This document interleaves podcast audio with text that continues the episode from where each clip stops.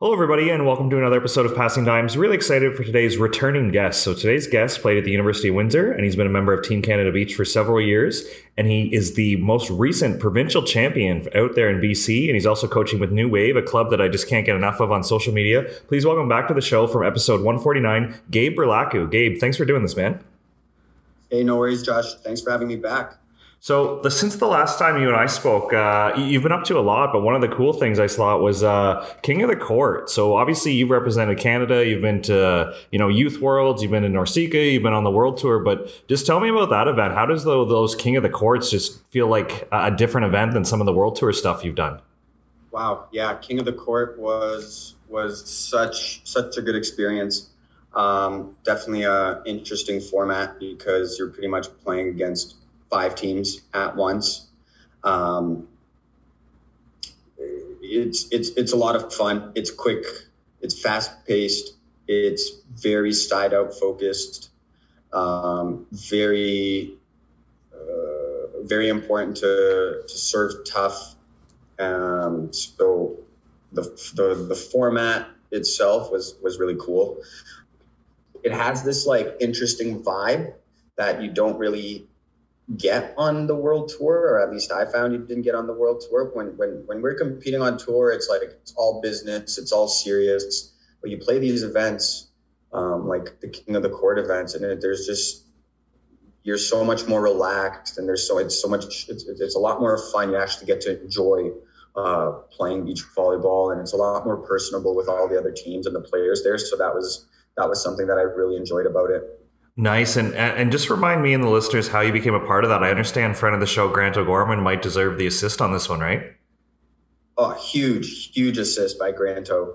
Um, pretty much what happened was I believe Grant was supposed to go uh, with Ben, and something came up and they weren't able to go. And Logan and I had been, you know, training a lot and playing and, and, and training with Grant, and so Grant kind of suggested that uh, they asked Logan and I, um, or for us to reach out to King of the Court. Um, and so we did. And they ultimately said that we're in, um, kind of based on based on Grant's Grant's word. So definitely a big assist for him on on that end.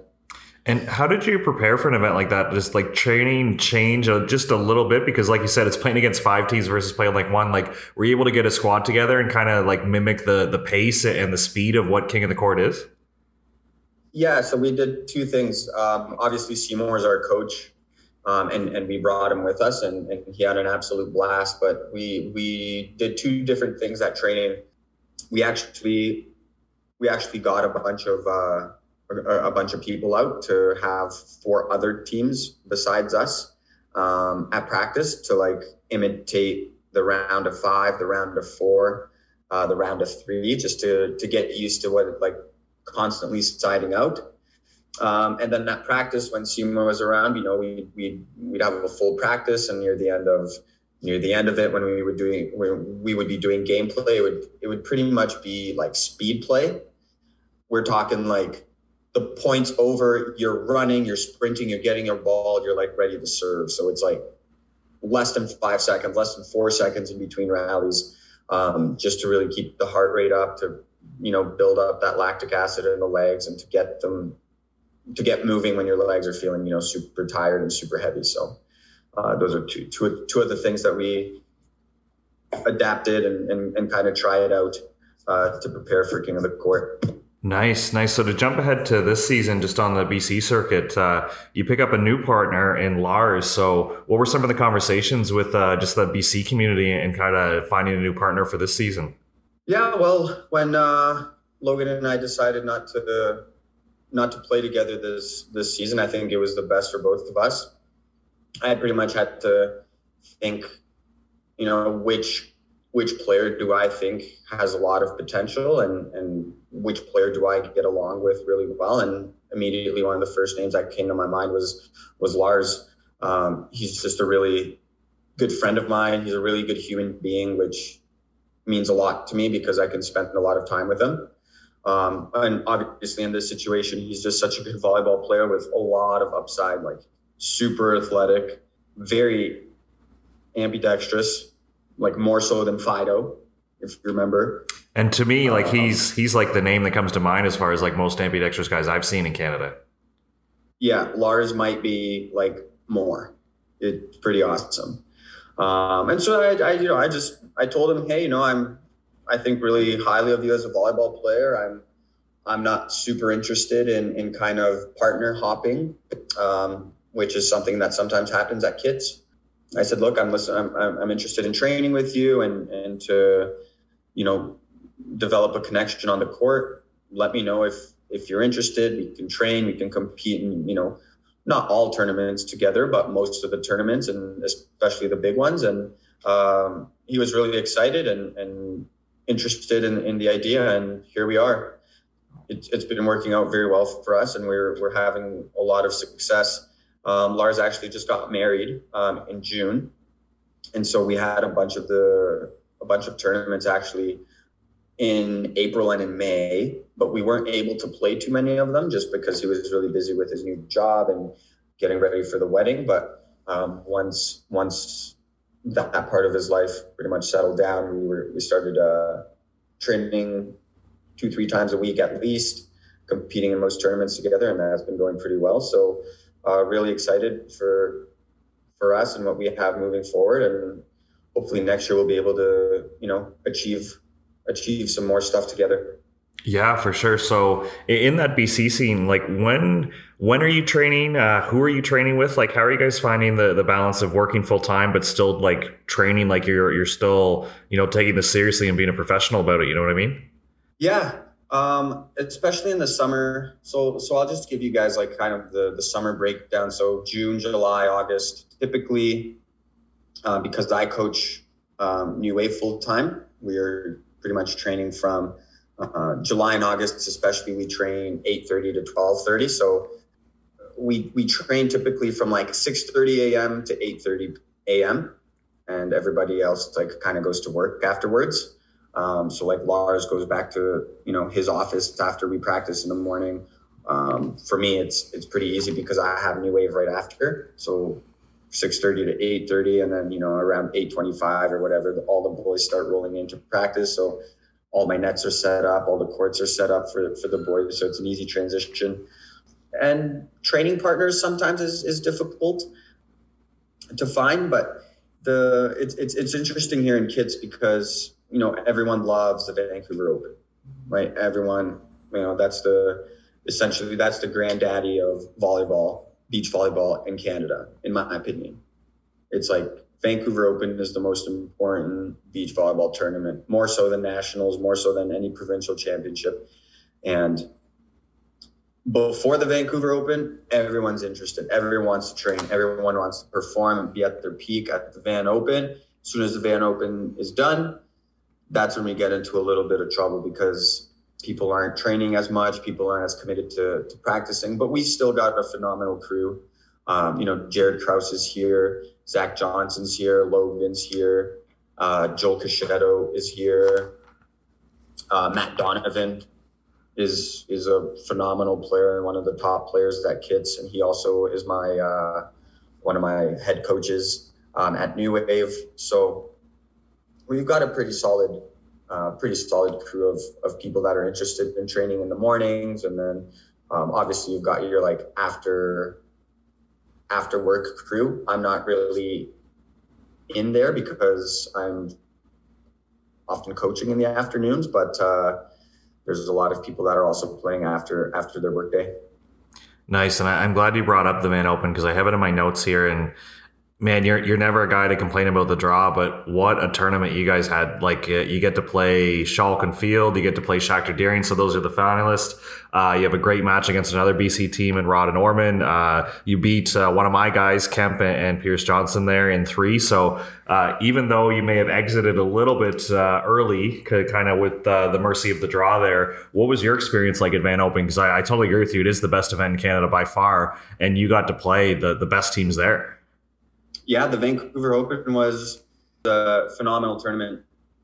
Um, super sour to not be able to compete on the Sunday at the very least, and especially you know not being in the finals. As soon as you got you kind of get a taste of what it's like to to play in, in front of that crowd and to be a part of that finals. And um, you know, I was fortunate enough to be able to play two finals in a row. Um, not being there definitely stings, but it's a very good, you know, motivational factor for for me to keep training. Uh, but gosh, no, it was it was it was awesome. It was awesome this year. Lars and I played very good volleyball. Um, I would say we we played some of our best volleyball actually of the year. Um, and we had two two super close matches with the two teams that were in the finals. And I guarantee you, if you were to chat with them, they would say that it was it was a really good game, and we we were unfortunate not to at least win, you know, you know, win at least one set from from each of those. Uh, we were up we were up three breaks against Troy and Kane in pool play um, late in the game. I think it was uh, 18-15. and then against Sam and Dan in the pre-quarters, we were also up three breaks. We were up 17-14. Um, and then obviously Sam made some phenomenal plays, and and Dan got a got a big block actually to to tie the game up. And you know those those games were those those games were really good. And it's just nice to see that we can still hang with you know these really talented teams. Obviously both teams making it to the finals and putting on one of the best finals that the Vancouver Open has seen in in quite some time. So um, always looking for for ways to better this tournament. So Nice, and and believe me, I'm not trying to get you to speak for him, but uh, Lars, you know, a guy who had a great Canada West career, a good U Sports career, like he got on and played pro indoor. Uh, do you think he got the itch for beach, knowing that he's been across the net from Cam Schalk and Sam Schachter, that he knows he can hang at that level, or like you said, he's married, he's got a full time job, and and he'll keep uh, you know tearing up the BC scene, but we're not going to see you guys internationally anytime soon. I think he has the itch to keep, you know, to keep playing. He's he's such a, like I said, he's the crazy, crazy athlete, like not just at volleyball, but to know that he was able to elevate his game like literally to the next level when we played these guys. I think it, it, it really fired him up. And, you know, as much as it motivates me to keep training, it's going to, you know, motivate, it, it, it has motivated him to continue to train and, and see where we can, uh, see where we can go. Whether we play international volleyball or not, I think I think the only uh, I think the only international volleyball that you know Lars and I would be interested in would be some King of the Court events if if that opportunity uh, ever came around. But you know, with with his situation and, and even my situation, um, I don't think that we have you know the time to put into training. Um, to, you know, to to start going back into the qualifying scene on the world tour and to try and chase some main draws. I don't I don't think that that's quite on the table, um, but I I wouldn't rule it out hundred percent. But it's it's just very very unlikely that it's it's something we chase other than you know king of the court. I think there's a lot of interest to, from both of us in, in potentially doing that if the opportunity presents itself. Nice, nice. Okay, so we'll hold out hope for that still. But uh, yeah, take me through provincials because, like you said, you didn't get to play as many events as maybe you would have liked this year because you guys both had you know life to, and some other things to take care of. But uh, what was the goal? Like, did you guys were you talking podium? You go in, or there's just so many good teams you want to be playing like your style? Like, what was kind of the lead in going into the the last big tournament of the year? Well, we had um, provincials. It was was was interesting. Uh, pretty much even at the Vancouver Open, we had like a super super bad rank or a seeding, and it was the same thing kind of at provincial. Like we were the six seed going into provincials, um, or the five seed actually. Um, but that's because I was very very sick in in um, in April and May when we had a, a bunch of tournaments, so I couldn't actually play in them. And then I think one of the tournaments I missed due to national championships for indoor one tournament. It was Lars's wedding. So we just we're missing tournaments and heading into provincials. We're training and we're feeling good. We had a very good Vancouver Open, and and I think I think after we the way we played and the quality that we brought like in the sand at Vancouver Open, I think we kind of established ourselves as probably the best team in BC. And so as soon as, you know, we we we sat down and we chatted about how the Van Open went, how we played, and we're like, we keep playing like this, there's no reason why we don't win uh, provincial championships. And so I think we kind of kind of set that uh, standard right there in the men, and to be able to meet it and know that we were able to meet it, even though we kind of put the pressure on ourselves to actually win it. I think that makes it uh, even better for both of us. So um, we we were really happy, and you know Lars was phenomenal all weekend. Um, he made some some really big plays right when we needed it the most, and it was his provin- it was his first provincial championship, and uh, luckily it was my second in a row. So really happy for him and and obviously for us as a team. I thought I thought we deserved it, and it was it was good. Now, clarify for for me and the listeners here: Are you in tiers right away from Beach Provincials? Because I'm looking at the results, and there's three tiers, which is just awesome to see so many adults who want to play volleyball on the provincial tour, which is great. I think three tiers is probably the biggest in Canada. I know in OVA we had two tiers here, and even my guy Sam Elgard, who I would love to see with Volleyball Canada someday, like he's in tier two to kind of explain the level of depth there in BC right now. So uh, you mentioned your seed was a little low, but did you know you were playing for a tier one medal, or you kind of got to earn it on the first day with the seeding? So basically, the way it works is we have competitions here divided in the two stars and the one stars. And so we were in the two star tournament, which is like the, the higher level. So there's 32 teams in the two star, and the top 16 teams are power pooled, and then the bottom bottom two teams, sorry, the bottom 16 are then in like the men's two star second tier. And so the top teams from tier two get a crossover match with the bottom teams from tier one to try and get in. And so that's how the tiers are just, those two tiers are decided. And then the third tier is a one star tournament. That's a one day tournament on just the Sunday. Um, and that's more like an amateur, uh, an amateur provincials. So that's how you see three tiers. Gotcha. Okay, that makes a lot of sense. And then, yeah, just take me through the draw. Like, who was your semi, and who did you face off against in the final? Yeah, so um, the the quarterfinals was against Feist Nash, which uh, is definitely a very popular and well-known team around Kits. They play many, many, many, many tournaments uh, together, and they're they're very good. Um, so we actually beat them in in three sets. Um, I don't quite remember the scores, but it was a very windy. Like both both days at provincials were super windy, so um, you had to be on your game to to get the win. And then in the semifinals, we played against Matt Donovan and Johnny Wiscar. Uh, Matt Donovan, obviously one of the best players at Kits Beach, also played in on Team Canada. Johnny Wiscar is the most winningest player in KBVA history. Um, we beat them 15-13 in the semifinals. It was a, really, really good game. Matt and Johnny both played extremely well, and uh, we just made essentially we made one extra play uh, near the end of the game, and they they were uh, they went through Logan and Curtis in the quarterfinals. I, I, they won in three sets. I'm not sure what the score was, and then in the finals we beat uh, Dan Caverly and Markeel Simpson um, also in three sets. I believe it was 15, 15 8 um, in the third set, and that was that was a pretty good game not not too too much wind, but gosh, super hot, like 30 30 something degrees.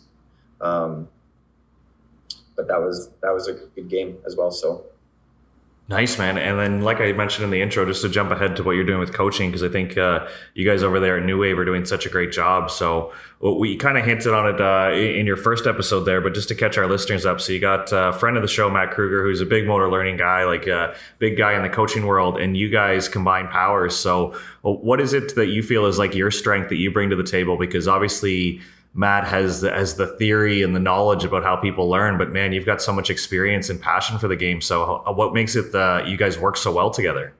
Yeah, well, the uh, Matt's so good when it comes to you know to to theory and and, and like you said, motor learning. he's able to talk to me a lot about that as well.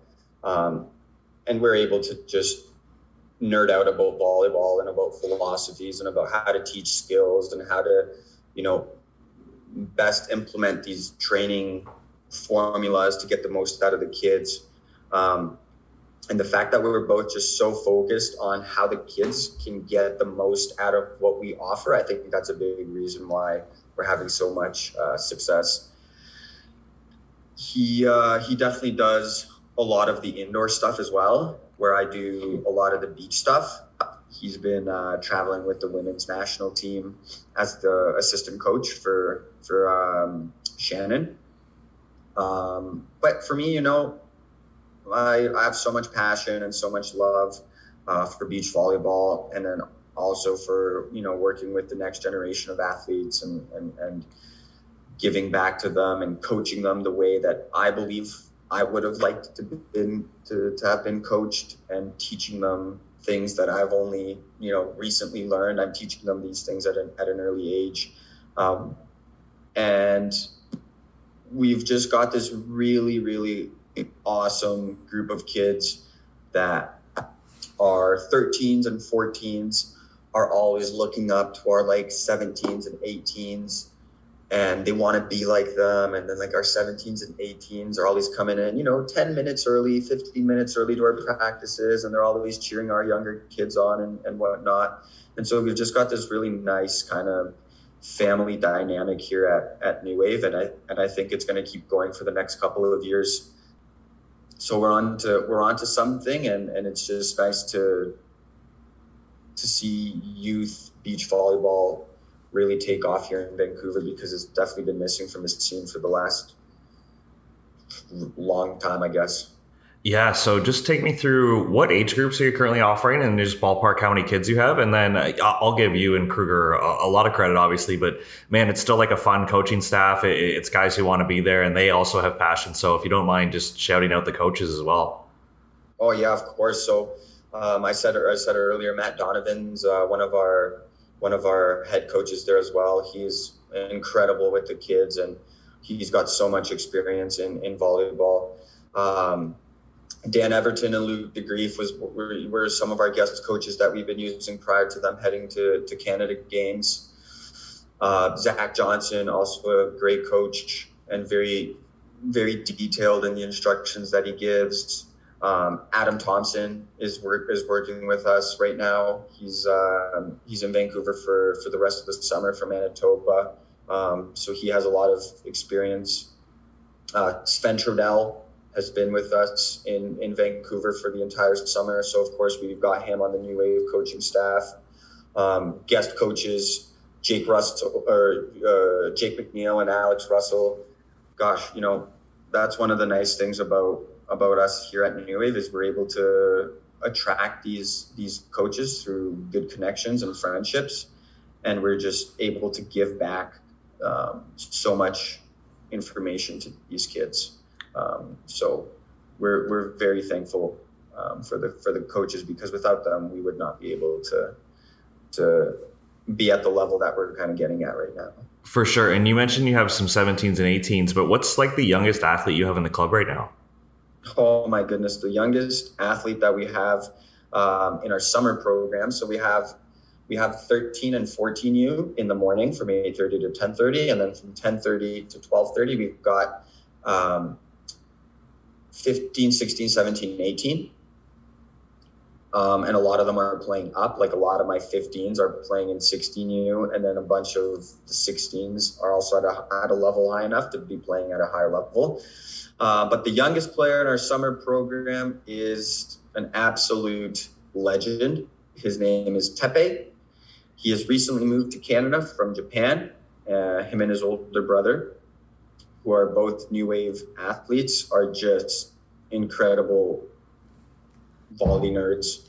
Um, Tepe is is uh, he's the life of new wave. I always say he's 11. He trains all most ball work and ball control drills. I put him on the top court with the 18s because he is slinging nectar from the back back line when he's setting. It doesn't matter where on the court he is He's yelling at his partner to get to the net. He's dishing nectar from anywhere. Jake loved him. Alex Alex Russell loved him. All the coaches love him. He is uh, he is he is something special. I think we're going to play a Cliver together soon as an 11 year old and and uh, get him to be the youngest youngest player to play in a Cliver. That's so good to hear. And you touched earlier on the culture and some of the stuff that I love on social media is is like you said, it's not a big deal for the older guys to show up early and cheer on the guys. It's not a big deal for them to show up at a tournament and cheer on the coaches. And, and I thought the coolest thing was a lot of your athletes medaled at, at some pretty key uh, volleyball BC events, but you guys share the trophy. And it wasn't cheesy. It wasn't like a participation thing, but it, you guys made it feel like everyone who's a part of the club contributed to those guys doing well, kind of that iron sharpens iron, right? So is that just something that you guys as coaches and the athletes have really bought into is like hey if if my buddy over there does well that means that we had a good practice and i helped him get there right? Yeah that's exactly the mentality i'm trying to to instill in them. And the nice thing about our new wave athletes is a lot of a lot of them are also playing um, we brought over a lot of our new wave new wave athletes to our indoor uh, club that one of our other close friends uh, sean sim uh, has created. It's called 604. Um, so that's where a lot of our athletes also know a lot of our coaches uh, because these same you know elite level coaches are coaching our indoor teams at 604 and you know i thought for me it's it's really nice to share the success of one beach volleyball team with our entire new wave family you know whether it's my 14 U's winning a gold medal in tier one, whether it's my 17 U's winning a gold medal in, in you know tier one, the 18s winning a silver medal in tier one, or me and Lars winning. Like that trophy, like yeah, of course Lars and I won the trophy, but that's New Wave trophy. Like the reason I'm enjoying playing volleyball so much, and the reason Lars is enjoying playing volleyball so much, it's you know, our, our athletes bring us so much joy. And for me, it's like we're coaching boys. So if the boys don't think that we're good at volleyball, well, I don't know, maybe they're not going to listen to us quite as much. Where I, I want them to know that they're a part of any success that I have. And I want them to know that any success that any uh, new wave athlete has everybody's a everybody's a part of it. Because without their participation with their focus with the intensity that they bring to every practice those medals don't happen. So I, I, I love the fact that they're all able to celebrate those those victories um, because they are they are all new wave victories. It's not just one team in particular yeah, that's so cool to hear, man. So, just to kind of dive down uh, the rabbit hole of coaching with you, like you mentioned, you want to coach athletes the way that you wish you had been coached, or or your passion coming through. Uh, I'm curious if you got switched on to any of the motor learning stuff that Kruger's so passionate about, like the way you're designing drills. Are you big into you know specificity and game like, and you want it to be random, or like what are some things that have got you switched on? That you're like taking coaching as your career path here.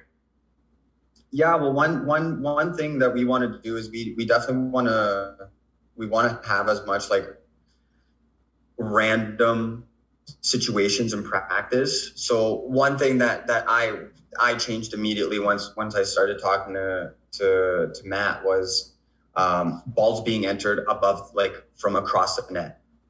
I was big into like doing things half court and like tosses to work on my passing platform or my kids' passing platform would come on the same side of the net as they're passing from.